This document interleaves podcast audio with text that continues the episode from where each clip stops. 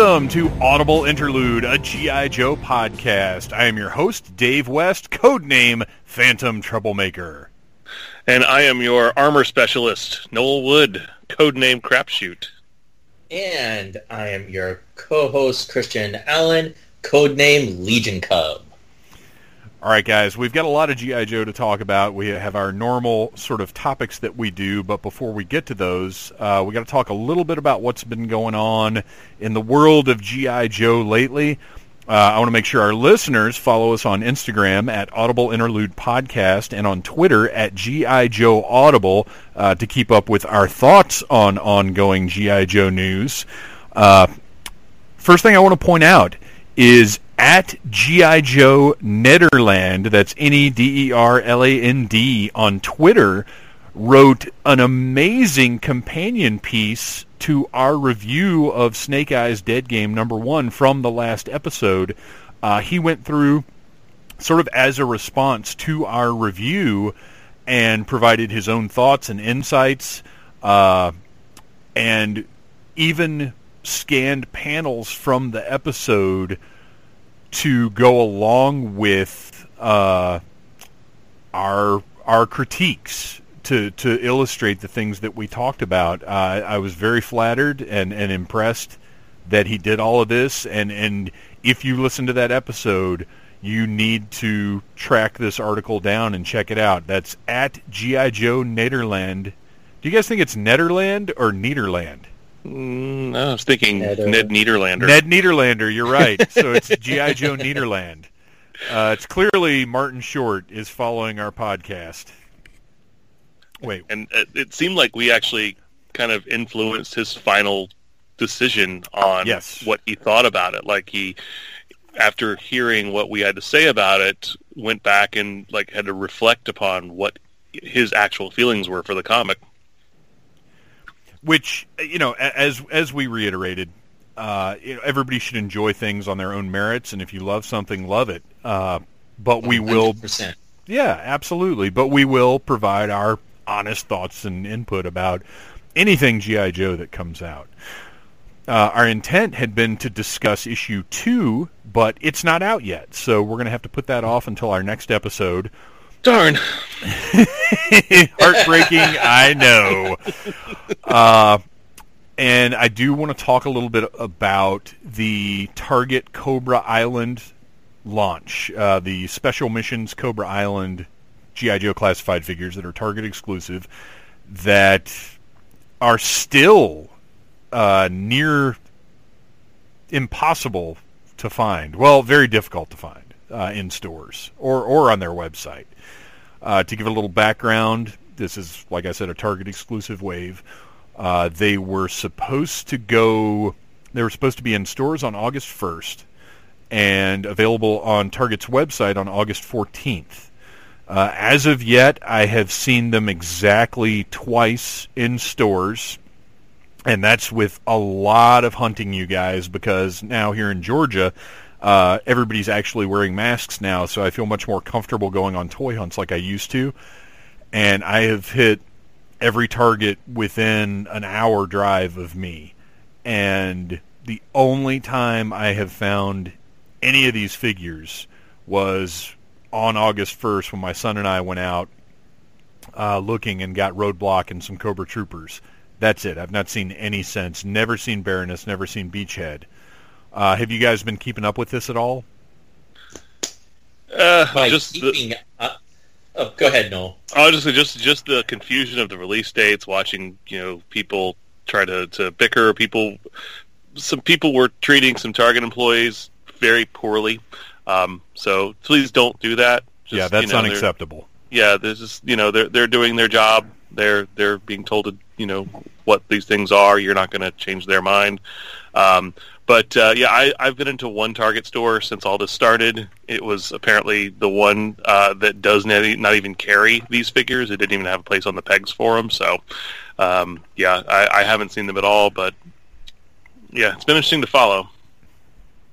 For sure, that's what you're describing, Noel, is everything that I've seen here in Orlando, um, and even a few days ago when I, I went to Tampa, any Target that I saw, I stopped at, and I'm not even seeing spots on the shelf for them. And one of the things that's been so frustrating around here is almost every Target I visited does have the shelf tag for the Baroness, and then the pegs for the rest of the figures, but they they never have anything in stock. I, roadblock, uh, you know, and I said we, I haven't seen anything beyond that first day. I saw road, one roadblock once since then. Um, uh, but it's yeah, it's incredibly frustrating. And I was up uh, the night, the 14th at midnight, I started periodically checking Target's website, and usually this sort of thing will populate for whatever reason around 2:33 in the morning. I don't know why that's the time, but that's the time. Um, and I started checking around then, and they went. Their status changed from uh, unavailable to out of stock, and I put the little I clicked the little tab that said notify me when this item comes in stock. And over the next few hours, I got two emails about Beachhead coming in stock, but by the time I got there, they were gone again. Meanwhile, Roadblock has been in stock on the Target website several times, and currently, as of this recording, is still available to go online and purchase. Mm. And that leads me because I I have a theory about Roadblock why he was included in this line. I think there is a point of view that because The Rock played Roadblock in the second live action movie, they might consider that name to have more recognition than other characters. Uh, that's just my little theory. I don't know. Uh, but the the fact that he is in stock, I doubt very much that they produced differing quantities of Roadblock, Beachhead, and the Cobra Trooper. You know, I would hope they they produced three times as many Cobra Troopers as they did Beachhead or Roadblock, but who knows what they did. But I would imagine at the very least they're equal quantities of those three figures. And the fact that Roadblock is just sitting there online available makes me think we're having some distribution problems. We're having some issues maybe with shipping from China um, or or Vietnam. I'm actually not sure if these are being produced in China or Vietnam. Uh, but whatever the case, I think the stock exists. I think it just hasn't been spread yet. Uh, and if you follow with Baroness, there are parts of the country that haven't even seen Baroness at all yet. Uh, so I think we're just experiencing some delays, some import delays. Uh, I think that these things, you know, I don't think they're going to be plentiful, but I do think we'll get to a point where if you want them, you're going to be able to get them for retail price. You're going to have a window. Yeah, I don't think they're going to be hard to find overall eventually.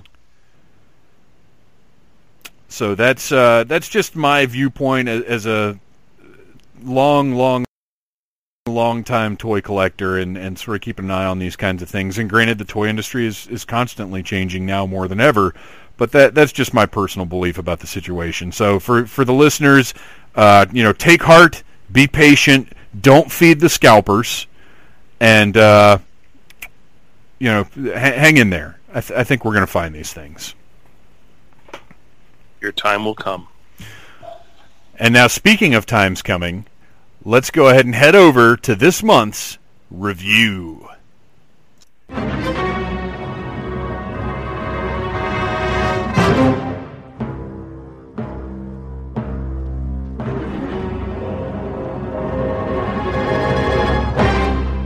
All right, this month we are reviewing the inspiration for the name of this podcast, the Audible Interlude Podcast. We're reviewing G.I. Joe, A Real American Hero, issue number 21 from 1985, Silent Interlude, uh, with right well written by Larry Hama, but also something that gets overlooked, I think, quite a bit. Breakdowns by Larry Hama, uh, with finishes by Steve Leialoha and uh, colors by George Roussos. Um, a landmark, not just issue of the GI Joe series, but a landmark in the history of comic books. Absolutely.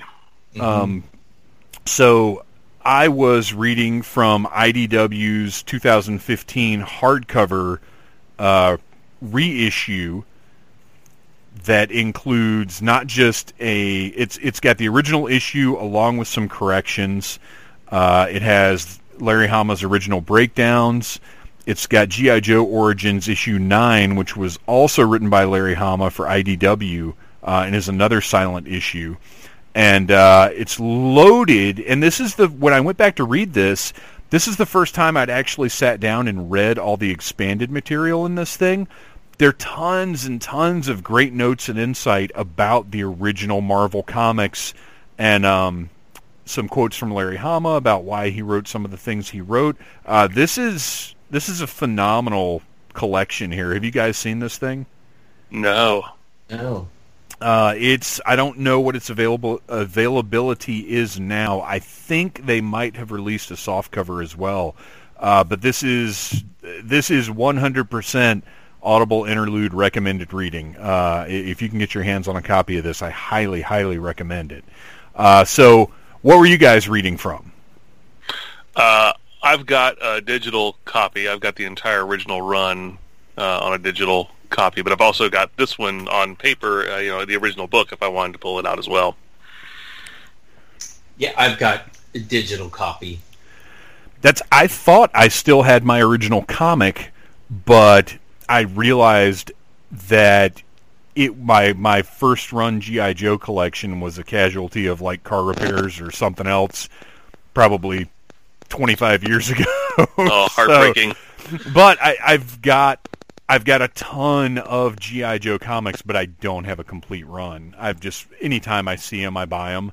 So I, like, there's some issues I've got like five copies of at this point because they're cheap. You, I mean, you can just grab them anywhere you see yeah. them. Uh, but I happen to not have an issue of this, although I do have the issue from the GI Joe comic three packs um, mm. that was released. So uh, that comes with uh, Snake Eyes, Storm Shadow, and a Red Ninja figure. Very cool set. Uh, but now we need to talk about the comic itself, and you know this obviously I've read this tons and tons and tons of times, but I wasn't really necessarily conscious of the fact that Larry Hama was so responsible for the art in it. Did did you guys know that?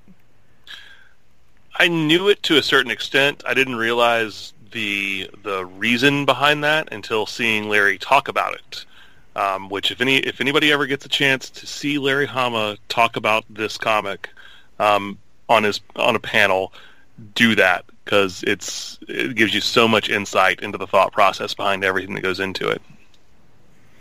So he basically created this comic in three days, from story to the breakdowns that he did, which, if you look at them, uh, are, are, basically the pencils. Like the very, uh, I'm sure Steve Leialoha had to do a lot of work to get it to finished comic book product but as far as the it's it's complete panels, like you look at it and it's the same movement, same characters, same positions, everything. Uh, the, it's not storyboards; it's breakdowns.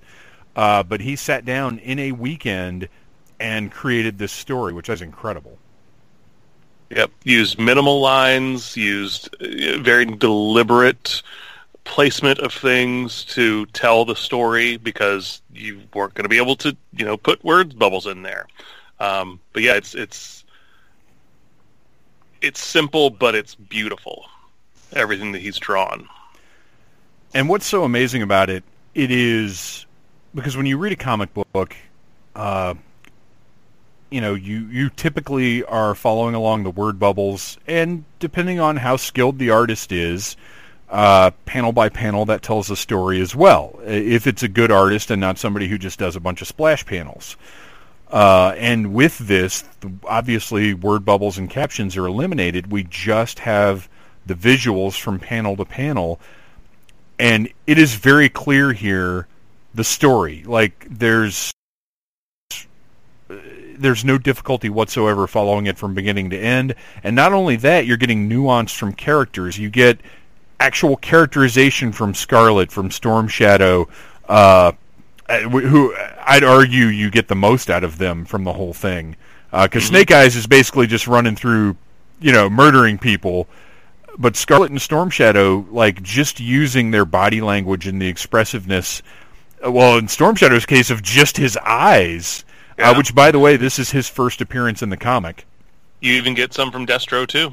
Yes, absolutely. I, I love the way Hama draws Destro with the openings, the holes in the faceplate. And granted, that's Yes. uh, to one degree or another that's done throughout the comics, but just Hama specifically with those rectangular slits and those human eyes behind him um, uh, is just such a fantastic look. Yeah. One thing that's interesting to note, and I was trying so hard here, you guys, because I love my GI Joe toys. I sent you guys a message.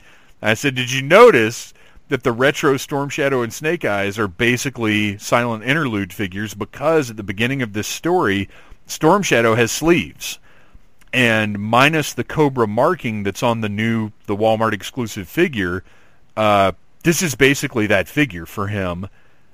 and then you flip over to Snake Eyes jumping uh, first shot of him jumping out of the back of the plane and he's got the same all the same gear that that figure has the the leg straps and the backpack and everything else but then Noel you pointed out this is the commando head and that figure has the ninja head Yep. Yeah. Even though the artwork would not tell you that. Uh, right right uh, well same with Storm Shadow but Yeah, yeah. The packaging artwork is def- different than the, the figure I'm in the uh, blister card. I'm definitely like more enthusiastic about that Storm Shadow now that I've seen this one and seen like okay, this is a significant version of him with the sleeves. Even though the Cobra Tampo is not accurate, it's still very cool to to have a frame of reference for a sleeved Storm Shadow. Because I didn't remember that. Uh, as as you were reading this through again, uh, Christian, was there anything that kind of jumped out at you? Yeah, there's a few things. Uh, so going back to what you were you were talking about as far as the you know the artwork is able to express the story without any words or captions.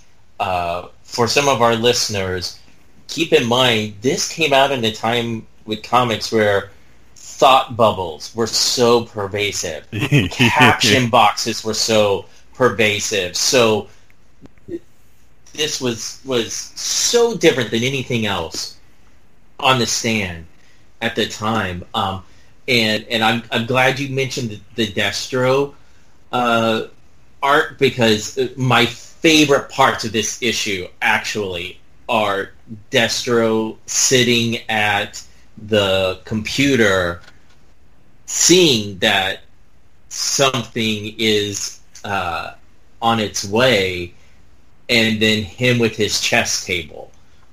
Because right up to this point that that was such a a, a plot as far as Destro and um, and his loyalties as to how much he helps or hinders Cobra Commander so that he gets what he wants.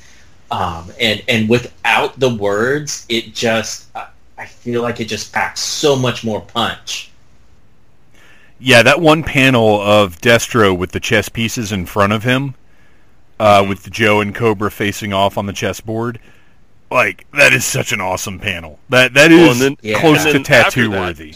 Too, with the, the characters that are set aside, these are the characters that are either dead or believed to be dead at this point in the in the story. Uh, and Baroness, uh, in continuity at this point in time, Destro believes her to be dead. Yes, So it, he, him holding the figure of the Baroness as she's, you know, she is believed to be long gone. It's, you know, it's so you just see so much of the grief uh, in Destro's eyes there. Well, and what's interesting is this is an epilogue to basically the first 19 issues of the comic that culminated in this this big war that resulted in these casualties of Kwinn, Doctor Venom, Baroness, um, and this this and issue 20 were basically filler issues before the regular story continued. Uh, so this one kind of caps off those first 19 issues. It's it's and it's it's so funny because it works as an epilogue for those, but in introducing this feud between Storm Shadow and Snake Eyes, it also works as a prologue for what would come. Well, and apparently this was also supposed to be just some throwaway issue that got lost. Like Denny O'Neil just lost the original uh, the original uh, treatment for this for this issue. So that's why they had three weeks to put this together, and that's when Larry came up with the idea of drawing it and everything. So this is this wasn't even supposed to exist. Like Right. this was a spur of the moment story that winds up becoming uh, kind of the glue that holds GI Joe together for the rest of its history.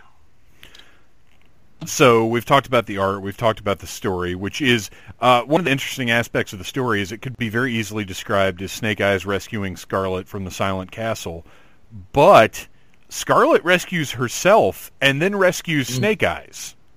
Who also saves her Yes, while she's attempting to sacrifice herself for him. It's it's or something you can literally read through in five minutes if you weren't paying attention to anything. It tells such a complex story just between those two characters. I'm also noticing Storm Shadow has blue eyes here, which is a little weird. Yes, Not sure Well, about you know. that one, but uh, uh, yeah, it's it's absolutely wonderful. And then, of course, at the end, the final two panels, the the shocking revelation that there is some connection between Snake Eyes and this new ninja character, Storm Shadow. Uh, which is but- amazing too because that's Larry had no idea. Like that's what page twenty-two of the book. On page twenty, he did not know that was going to be how he finished that. It, he just had written in that their sleeves had gotten ripped and decided, well, let's give them matching tattoos, and we'll expound upon that later. and that's how he did things. He did not have, and I think we've talked about it before. And if and if we haven't, it was mentioned on the Larry Hama episodes of the Needless Things podcast, uh, where we did live panels with him at Dragon Con. Um, you know, he didn't plan ahead. He wrote uh, uh, as each issue came. There there was no grand plan, partially because that's just he believed in following the characters more so than directing the characters. Uh, but also, you know, working with Hasbro in the way that they did, he never knew when a character might be taken away or added in. So, it, you know, it would be hard to to have a, a long term arc in that way. So, I mean, I, I don't think we even need to rate it. Uh, this is often referred to as one of the greatest comic books of all time, one of the greatest instance, instances of sequential storytelling. Uh, it, it's fantastic. It's a must read. Absolutely. I I just want to toss one more thing out there. Uh, having worked in comic stores uh, from the from 1992 to about 2012, um, this for as important and groundbreaking as this was, it was kind of lost to time.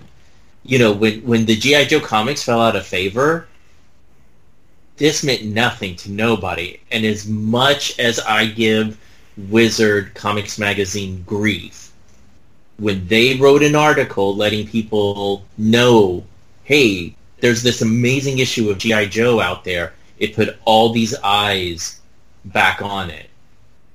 So I, I do give Wizard uh, some credit for for getting this back to the masses so that everybody knows that you know if you only ever check out one issue of the of the Marvel run of GI Joe, this is the one. and it wasn't even that well received by a lot of people when it first came out.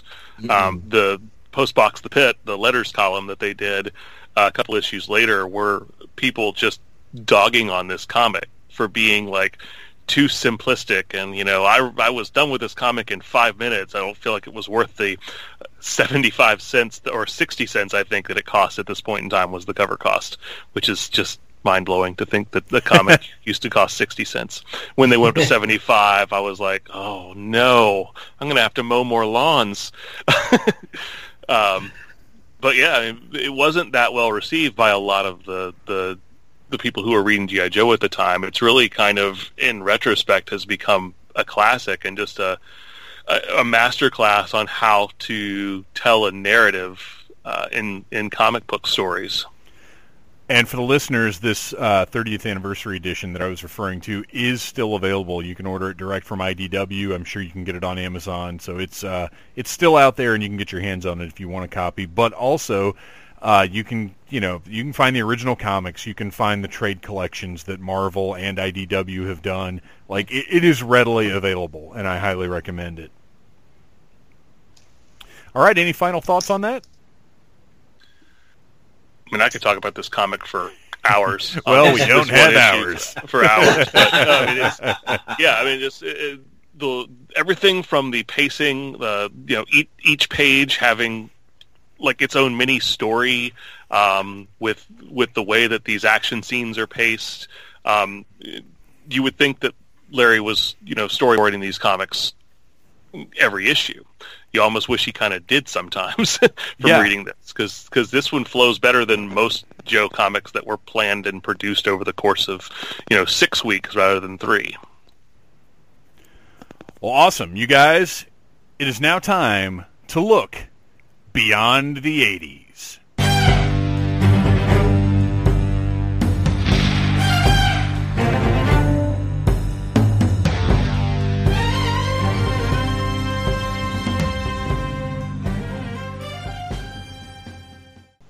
On this month's episode, we are taking a look at a line outside of the original Real American Hero toy line, or I guess not the original, but the 80s Real American Hero toy line that is our focus here on the show.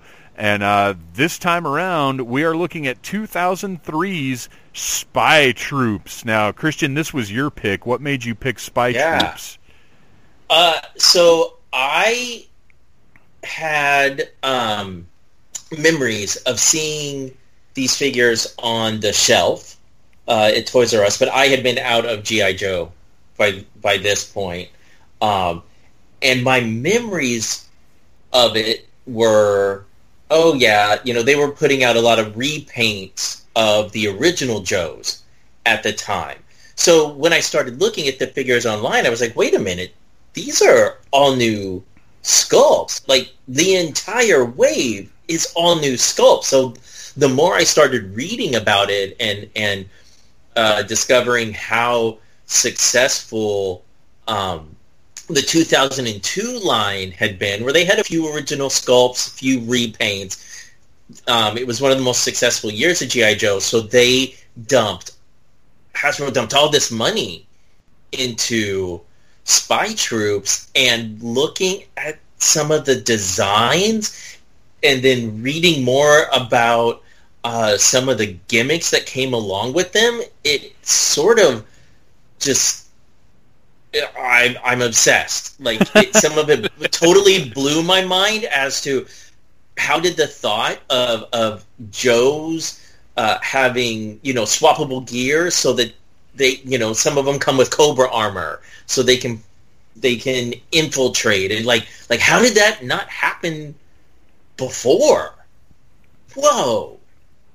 Um, and and the new bodies, if I were out, outside of the main um, Joes, you know, like your Cobra Commanders, your Bats, your your Shipwrecks, um, some of these figures, if I just saw them loose at like a toy convention, I would have guessed that they were like bootlegs because they yeah. have like this wider, you know, superhero kind of chest, like very square shoulders. Uh, bless Lady J. um, yeah. And Dr. Mindbender got a shirt.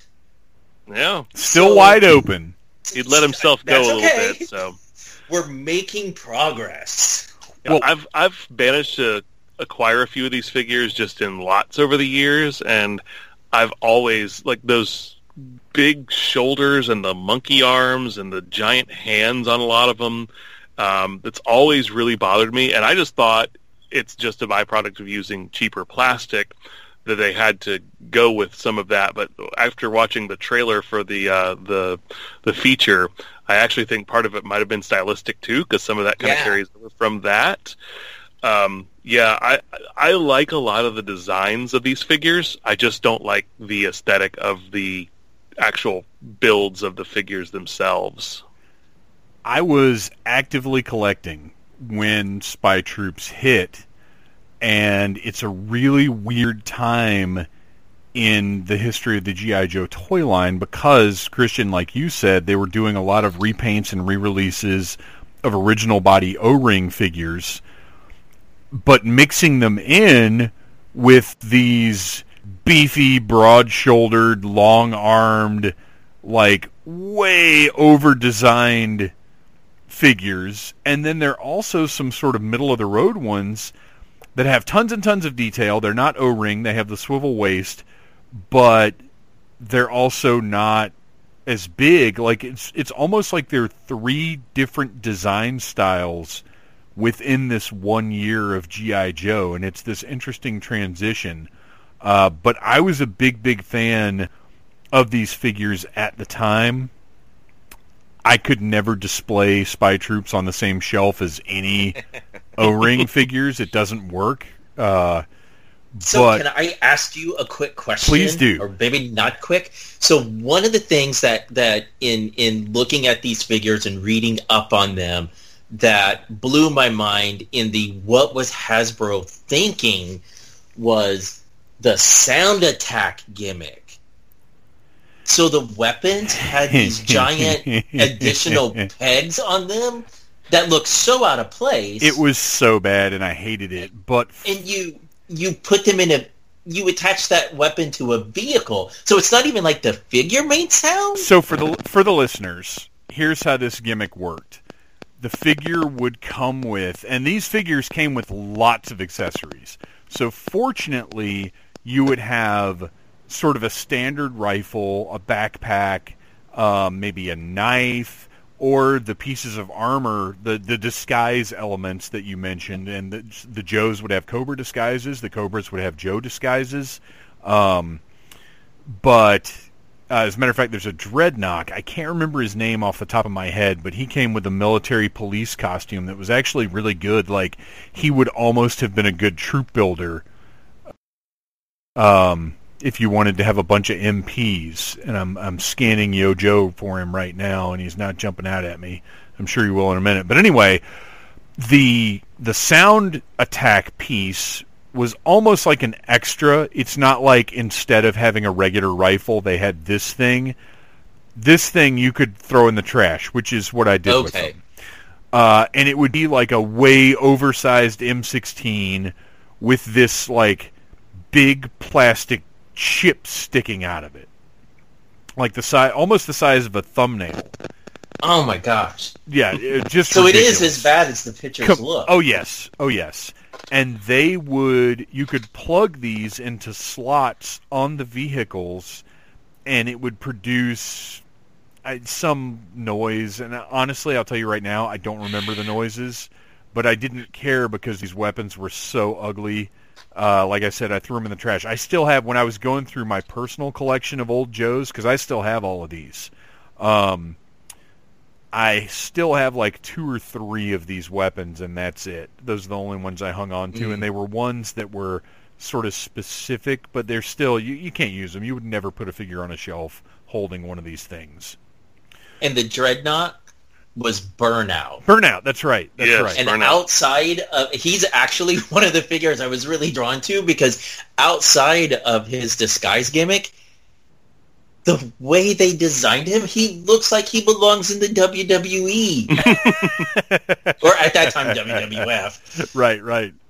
Um, yeah, I but uh, there are a lot of these designs I like a lot. Um, some of my some of the things I think are really cool updates. I like the way they did Beachhead.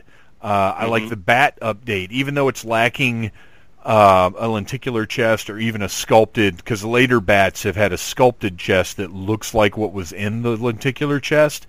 But I do like these bats. Um, the Cobra Commander that they did that not the one that's big and chunky. Uh, it's Cobra Commander version 15 is how it's listed here. He's blue. Um, he really kind of just looks like a more modern version of the old helmet Cobra Commander. I really like that one.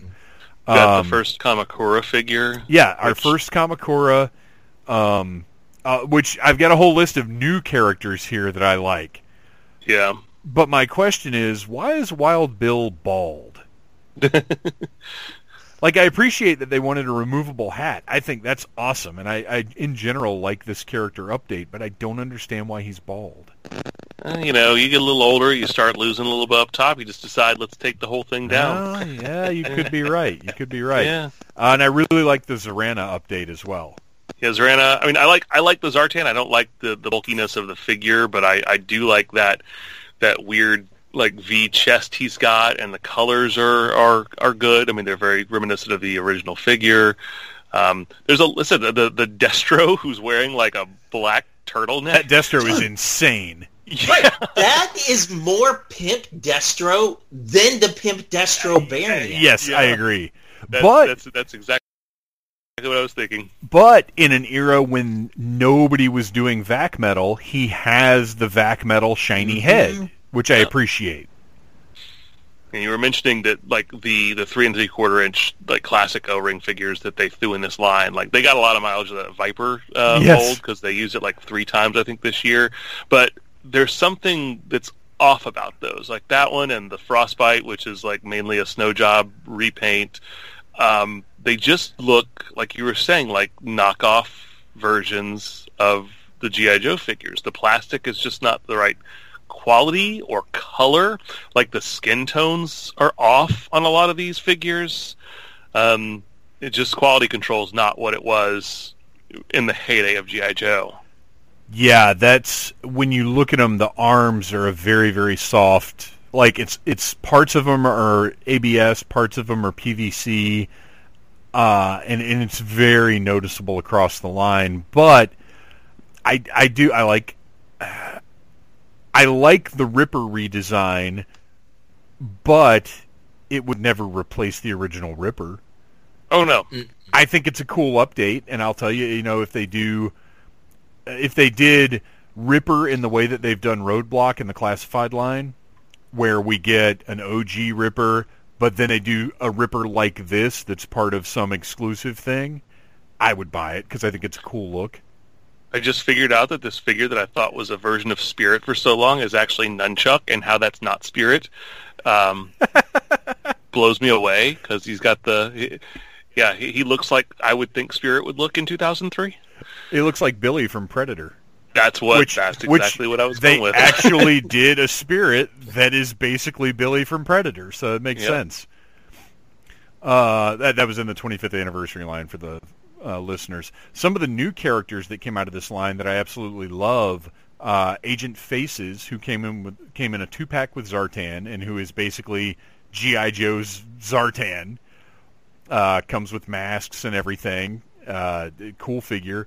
Uh, Burnout the the Dreadnought. I like the concept of the claws and the Neo Vipers. These new sort of disposable troops that they did in a bunch of different colorways and uh, different designs. I think they have a cool look. I like them. Uh, Heavy Water is one of my favorites. Uh, it doesn't look like a GI Joe figure at all.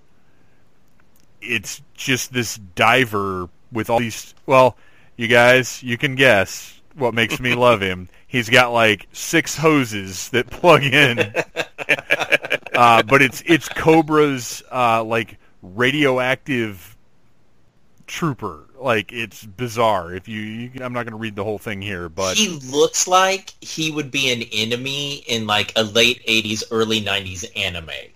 yes, or in an early 2000s video game. Yeah. But it's uh, once you get all his tubes and everything on him, he looks crazy. It's a cool look. Uh, and then, of course, uh, Noel mentioned Kamakura already, and then finally Scalpel, the Cobra medical officer. Yep. Love this design. I love his crazy shoulder scalpels with backpack. Um, uh, just Uh, this was was also the period where they lost the trademark to Shockwave because they were calling shot him Shock Blast in Transformers, and he's wide scope here. Yeah, yeah, yeah. yeah, because I, I was when I was doing putting my notes together for this portion, I saw him and I was like, oh, Shockwave got a figure here because I don't I don't believe I've got him. And I was like, wide scope, oh, trademark problems. Yep. oh, uh, speaking of trademarks, uh, this line brought road the Marvin Hinton roadblock back for the first time uh, since 1994. Ah, yes. Yep. Didn't So- have to just use heavy duty every time. Right, right. So that was pretty significant. Although he's got some kind of weird wrist bandanas going on. I don't know what the deal is. Why? Why do we have to put weird things on Roadblock's arms?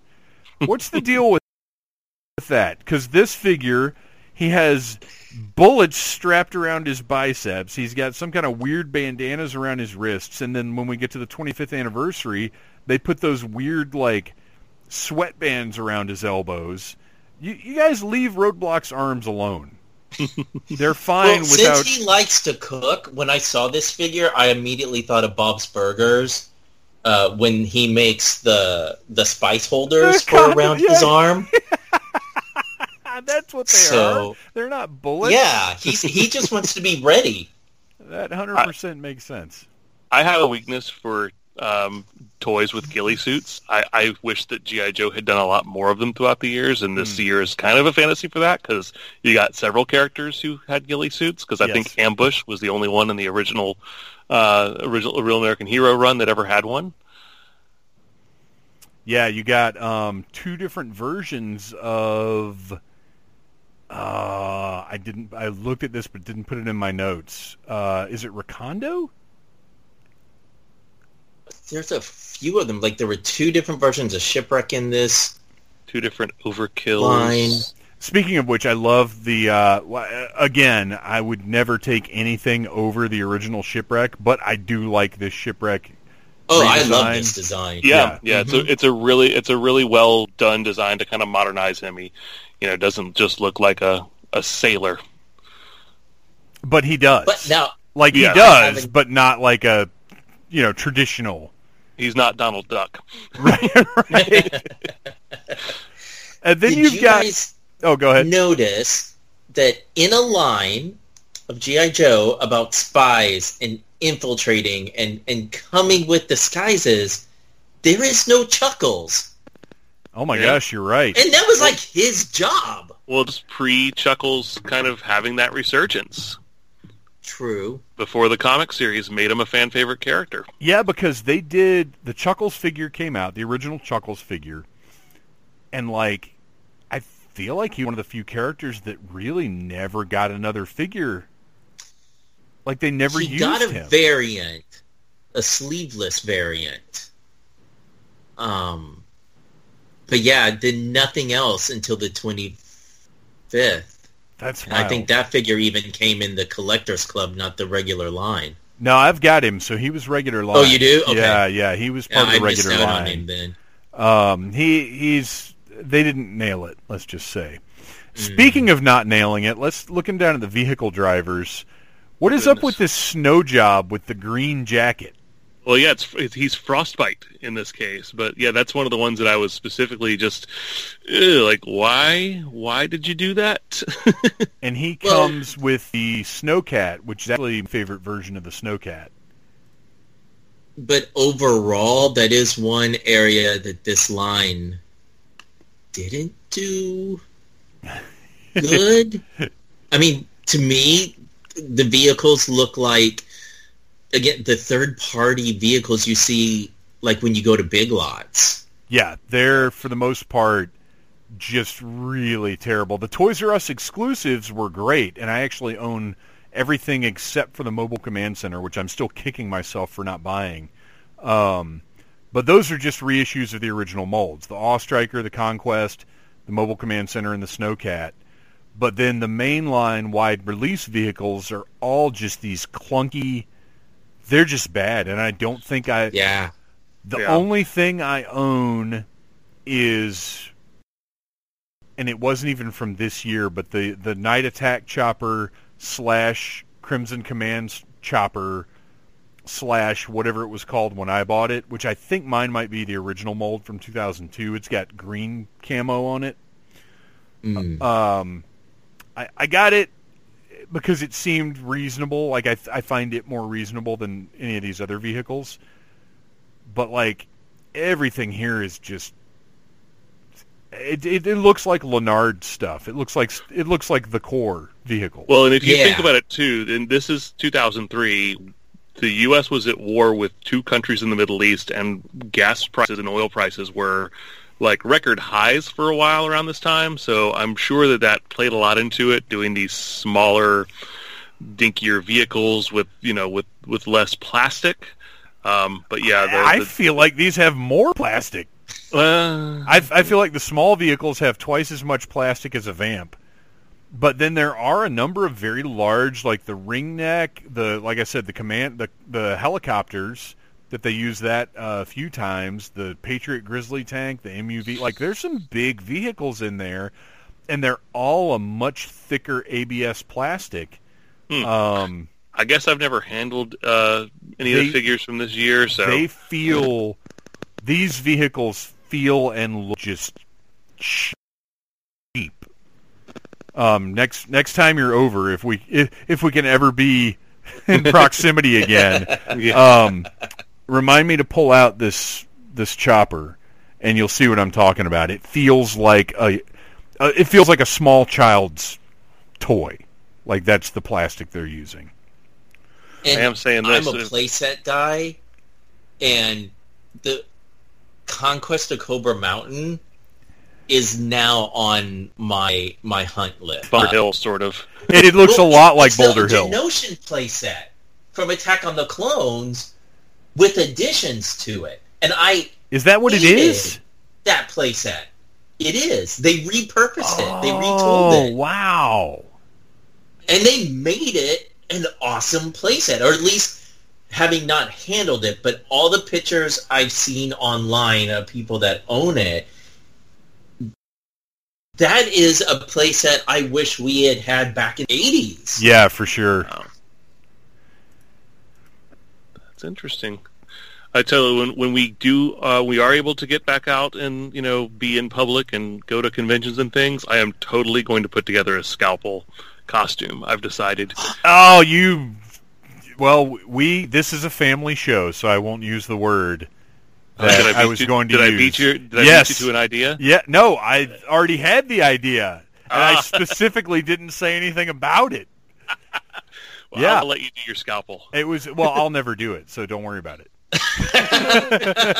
it's it's a hundred percent a great idea that I'm just not. I'll I'll never bother with it. So please go ahead, or or just make a second one while you're making yours. There we go. Um. So yeah, but I like I'm glad that I still have this line.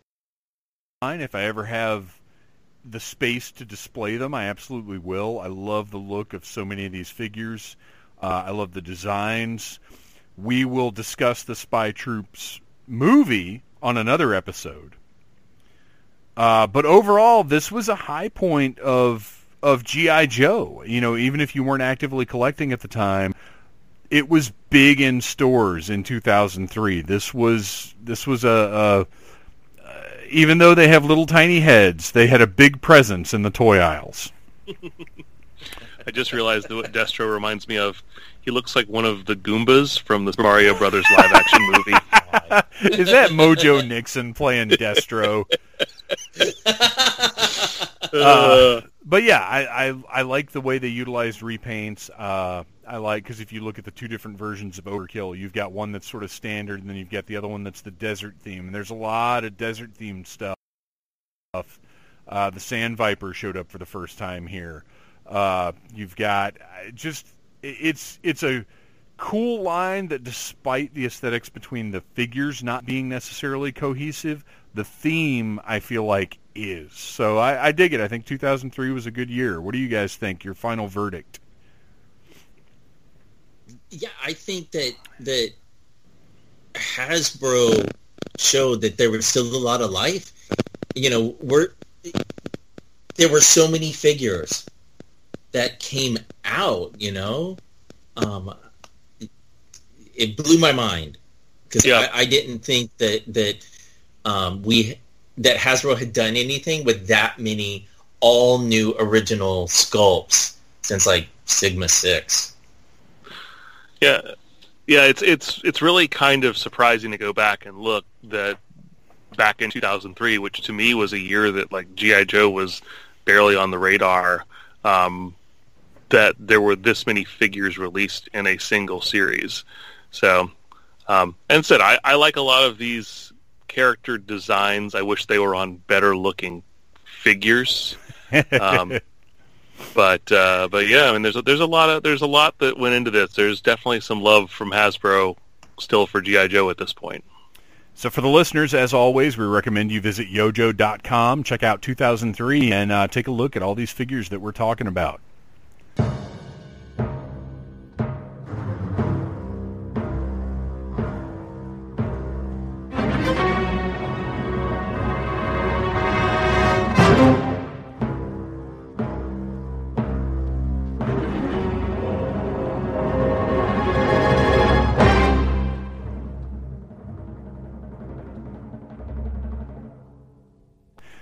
Welcome to Instruments of Destruction, where we talk about a vehicle from G.I. Joe, up to and including its appearances in media, comics, whatever else.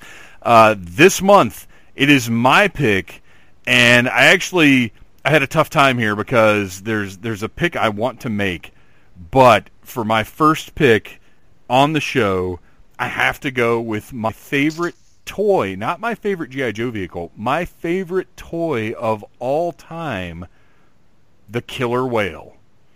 Uh, It, it's it's the best toy ever made, a hundred percent. There's there's no disputing that, in my opinion. Uh, I did not, however, remember because you know I sat down and did a little bit of research for this, so I'd be more prepared to talk about it.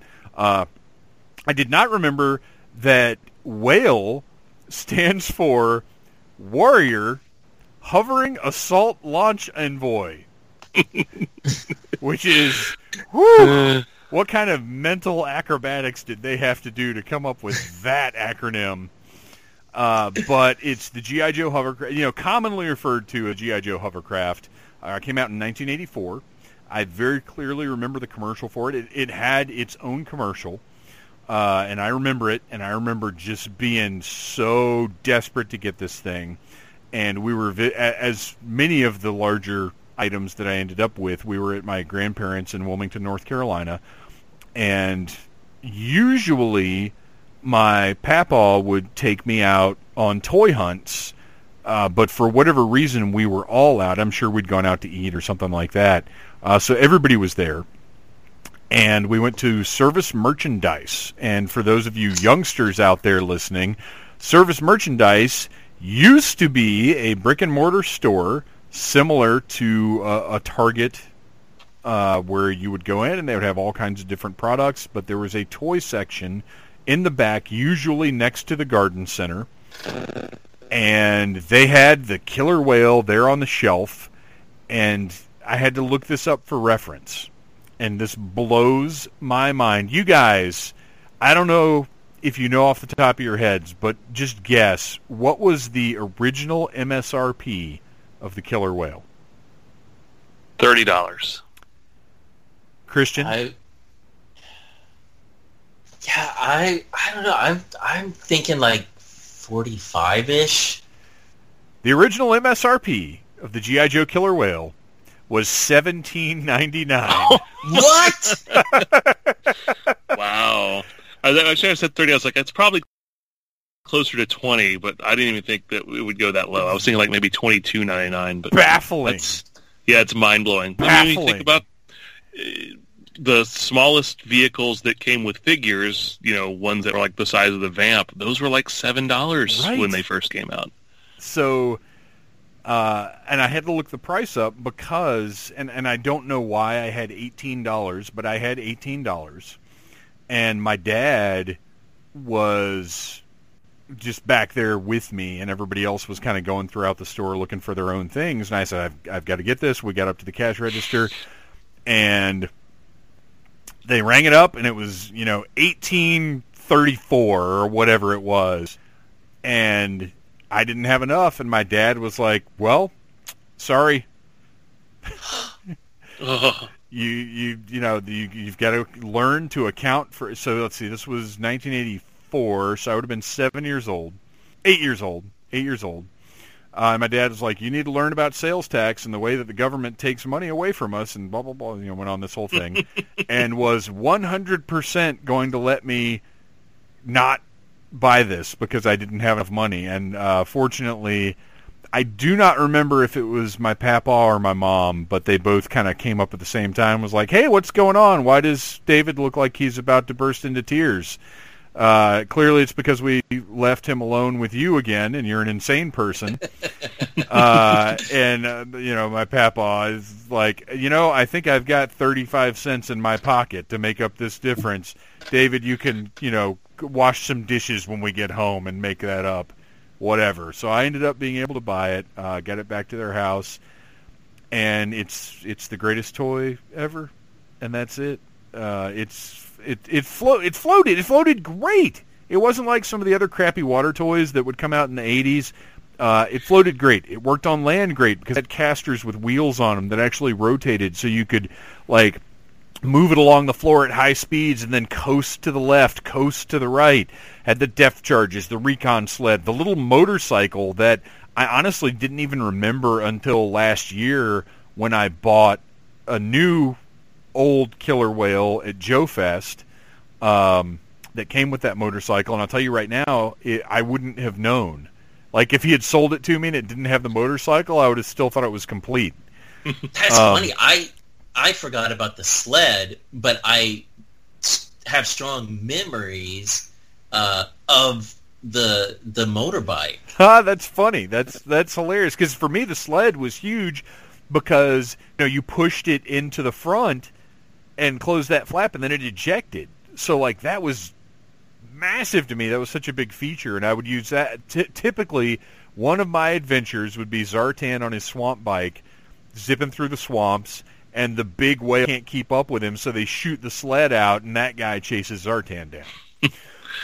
uh, What's uh, impressive about it, still to me to this day, a lot of the toys that we look back on, we think, man, that thing was huge because you were, you know, half the size right, you are right. now and you go back and you look at it as an adult, you're like, okay, it was not that big. Like I look back at my van and I clearly remember that, that thing being bigger than it was, or the HISS tank.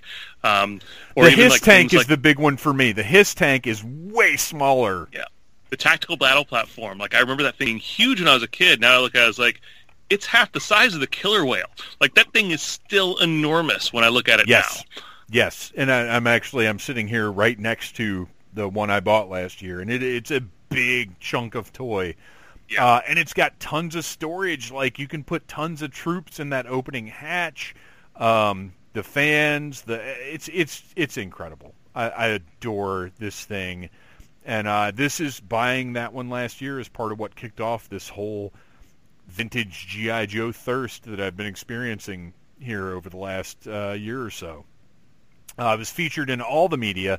It was in the comics and the cartoon. It was kind of the standard vehicle that you'd see. Uh, the Skyhawk and the Whale, I think, are two most commonly used vehicles on the cartoon. Uh, it was in the trading card game. It was featured on the cover of a Colorforms book called G.I. Joe Cobra's Revenge, written by Dr. Z. But uh, this was, I mean, this is my favorite, you guys. Uh, Christian, talk about this vehicle a little bit.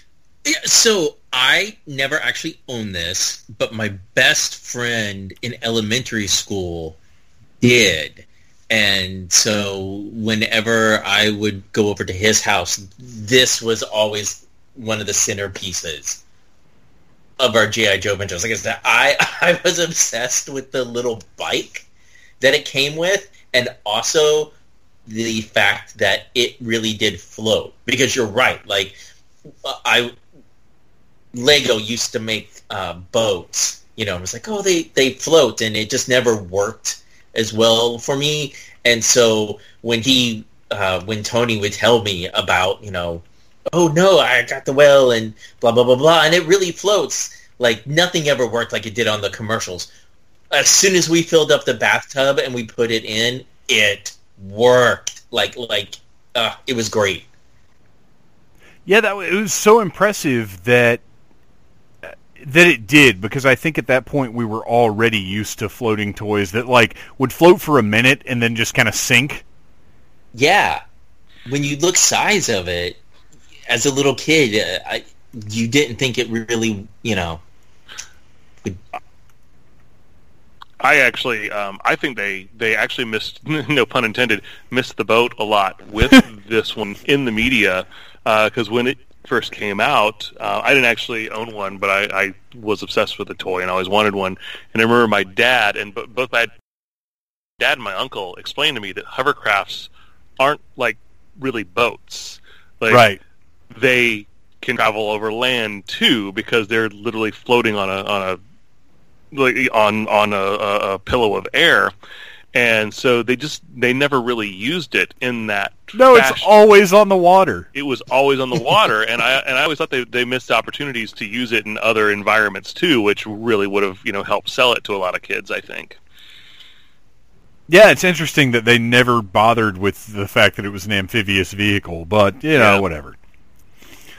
Uh, all right any further thoughts on the killer whale the greatest toy of all time? Pretty darn good and very hard to find complete. Yes, uh, and yeah. it came with a and it came with, with, a character that I thought was Magnum PI when it first came out. Oh yeah, we got to okay, real quick, we got to mention Cutter, who is.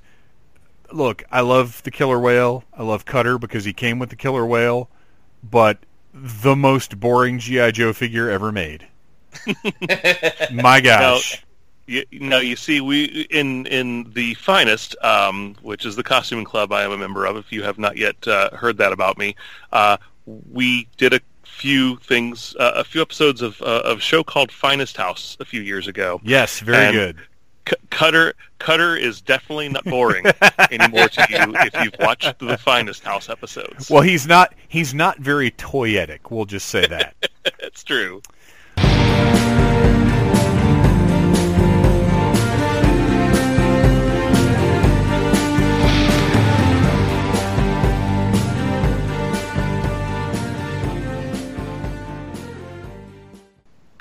Well, so our next segment is Missing in Action, in which we focus on a character that deserves a figure from any era or any toy line. Um, and I get to pick this one today. Uh, this is one that probably gets glossed over a lot. A lot of people don't even remember that this character existed because it didn't exist in a lot of media, but he did exist in the cartoons in the early seasons. And to me, he seemed like a missing original 13 GI Joe that I just somehow missed when the toys came out. Uh, the original communications officer on the GI Joe cartoon, whose name was Sparks. Um, he wore a like a, a, very basic like army uniform, kind of a, a, a tan, sometimes looked like a lighter green color top. Um, with darker pants, had a big communications backpack, and was usually sitting down at the computer um, until apparently one day the guys who were running the show uh, got a message from Hasbro that said, "Don't use him anymore. We have this new character," and I put quotes around that because the character had been around for three years at this point, right. and that's when they started using Breaker. Um, yeah, so like I never this I never had this figure, but because there were two grunts, and because I had come into possession of a lot of a friend of mine's figures, I had both the green grunt and the tan grunt that came with the um, with the glider, and so my tan grunt became Sparks when I was playing GI Joe. Oh. Um, they eventually wind up like taking him off the show, but he did show up in some later episodes. Uh, he took a job at a TV station. The uh, the episode "Gray Hairs and Growing Pains" um, shows him as a you know now working for a television station as a retired member of GI Joe, but still helping the the um, helping the the team out. So said doesn't get a lot of play. He, they did do some stuff with him in Devil's Due later on um, as a as one of the original GI Joe team members, um, and they did eventually release a figure in 2007 uh, as part of uh, a convention exclusive, the Tanks for the Memories box set. But that's the only time that he has ever actually been featured um, in plastic form officially in GI Joe media. So and we yeah. we need a classic original O-ring Sparks. This is such a good pick, man. Yeah. Yeah, it's just it's one that people forget about. And apparently, when they actually fleshed out his character, he is the first ever Italian-born GI Joe character, uh, Alessandro Verdi, born in Italy. Oh wow! Yeah.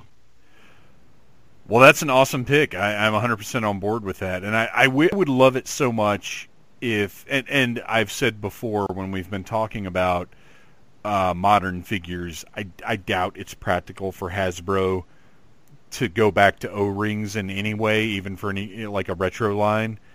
But I would love it if if they could do some kind of like a HasLab project where they let fans choose 12 figures missing from the original O-ring line and they produce them and you buy the set and, and that's it and they're done. Yeah. I, I, that would be so cool, but I, I find that very unlikely. Yeah, I'd pay good money for a like a fresh minty Sparks O-ring figure. Um, would be I'd just love to have that. Yeah, he's. I mean, he's got a, a, a simple but cool design. He's distinctive from the rest of the Joes. Um, yeah, that'd be very cool. Yeah. Yeah, I'm looking at a lot of people uh, seem, or a good amount of people have made customs of him, and I'm loving looking at all these modern takes on it. Yeah, I mean O- O-ring stuff. You can you can essentially just use parts from the original thirteen Joes because Yeah. he, he fits that same aesthetic, just using the same tops grunt, um, and then you know just maybe a different, a slightly different tone with pants since he was more two toned in the cartoon. Yeah, I'm trying to think who whose bottom you could use. I would want to go with the brown. I Mhm. think over the green. Um, that seems to be what most people do. Yeah. Yeah, that would be cool. That might be a little. Pr- as I as I get more stuff and I end up doubles of figures, that's definitely something I'll look into doing. And I, I would just stick Breaker's headset on him. Yep. Awesome, good pick, Noel. Thank you.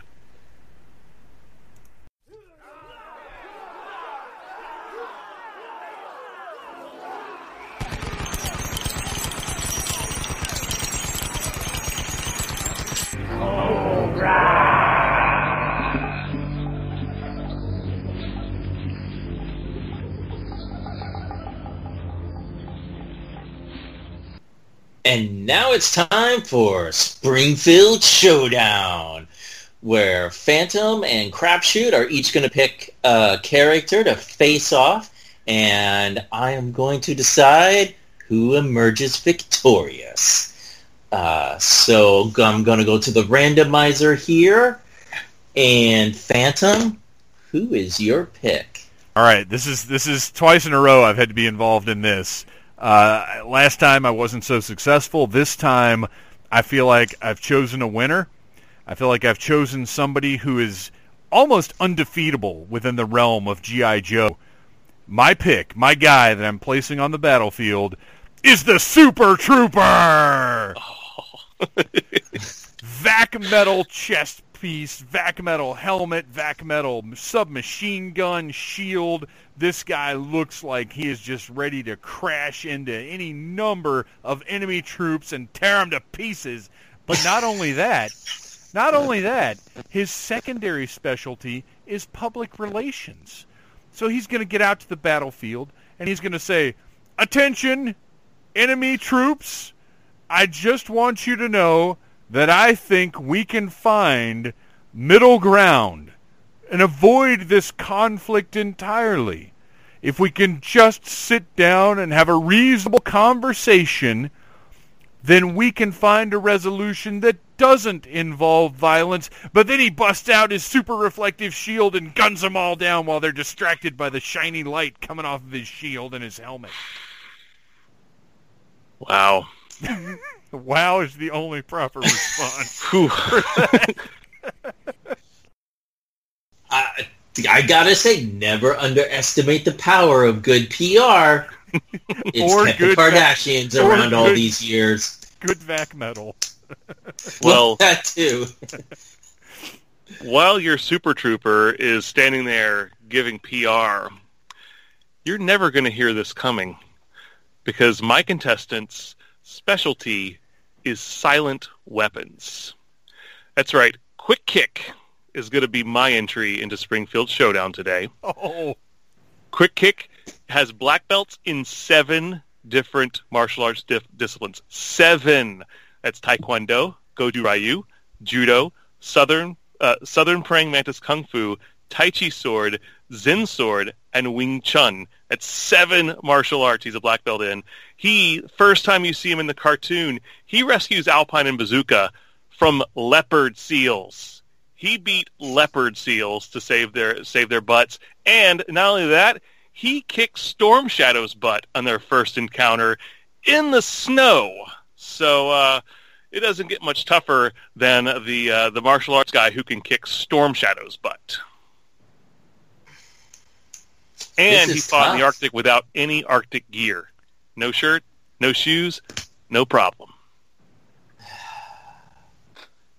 Well, I've heard your arguments, and Noel, you kind of stole my joke because unfortunately, no shirt, no shoes, no service.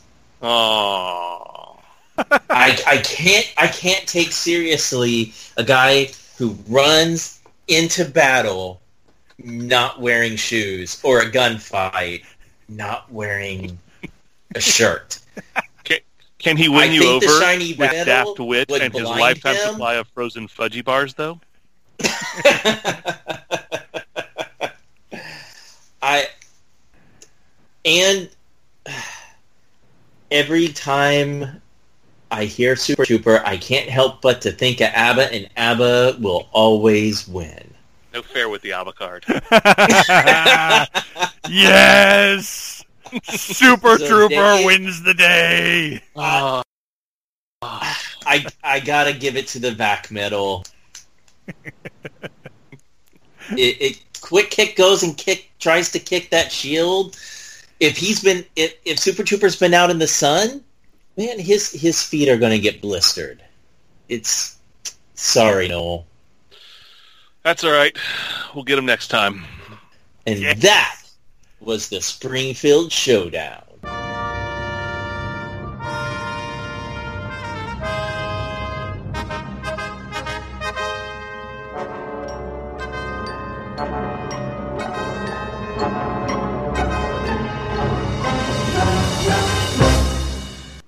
Right, it's time to close this thing out with knowing is half the babble, where each of us gets 60 seconds to ramble about eh, anything.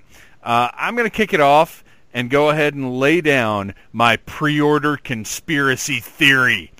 I think that Hasbro is intentionally throwing these pre-orders out there with like five figures available to sell out instantly to build up a crazy furor for these products. So like you know, us as collectors, we're sitting there, we're waiting with our finger on the button for Hasbro to throw those, or for Target or whoever to throw up those pre-orders. Oh, can't wait. Got to have the Cobra Troopers. I need 20 of them. I need a Baroness. Let's go. Let's go. A pre-order pops up, and, and you don't even get the opportunity to put it in your cart. It immediately says sold out. I think it's a big plan just to make people hot for these toys. So once they do hit, they sell out like crazy. And you know what? If that's the case, pretty smart on Hasbro's part. Spoken like someone who collected Masters of the Universe classics. Oh Lord! Don't even get me started on MattyCollector.com. All right, uh, Noel, you're up next. All right, I'm going to talk about a random memory that I had um, and a movie that uh, came out, I think, in 1986.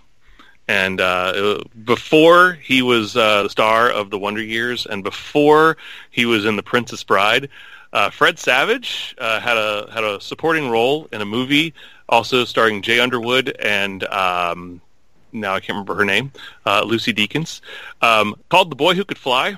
Yeah. And this movie might as well have just been a giant product placement for GI Joe by Hasbro because I want to call him Kevin Arnold the whole time, but Fred Savage is is obsessed with GI Joe. He's got them all over his bedroom. He's playing with them all the time. He rides around in his big wheel, dressed like a GI Joe, um, shooting people with water guns and stuff. But what made me mad, this spoiled brat kid would have battles, and his characters would die, and he would stage funerals, and he would bury his GI Joe figures in his backyard.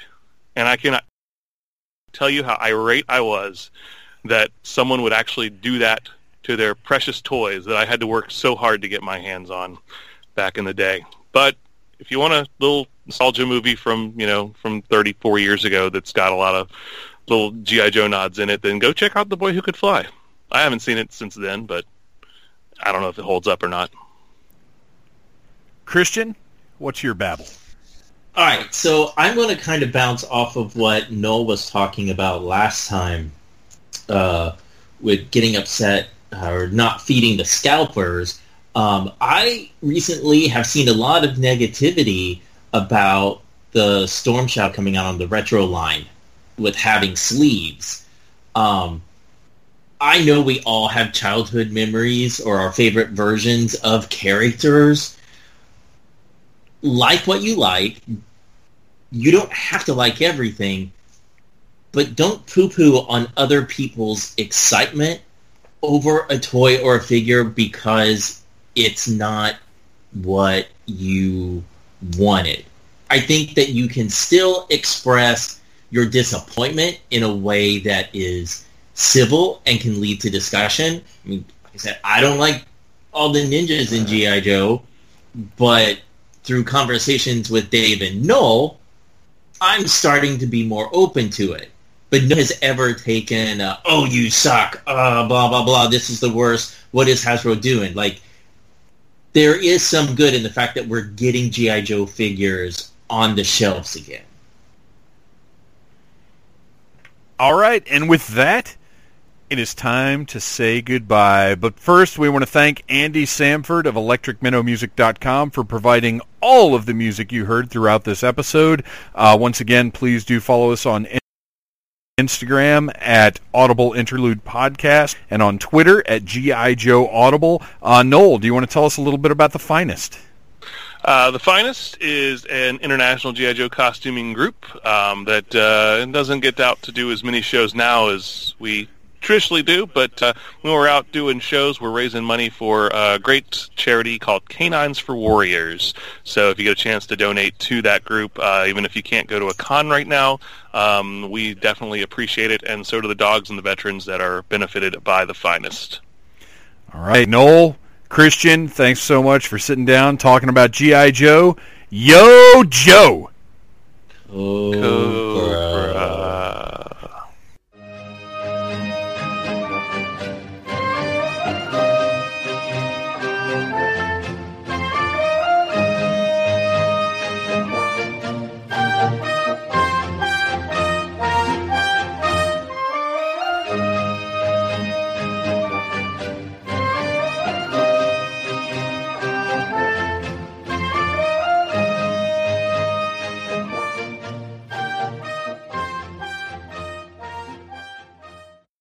You have been listening to a Needless Things podcast.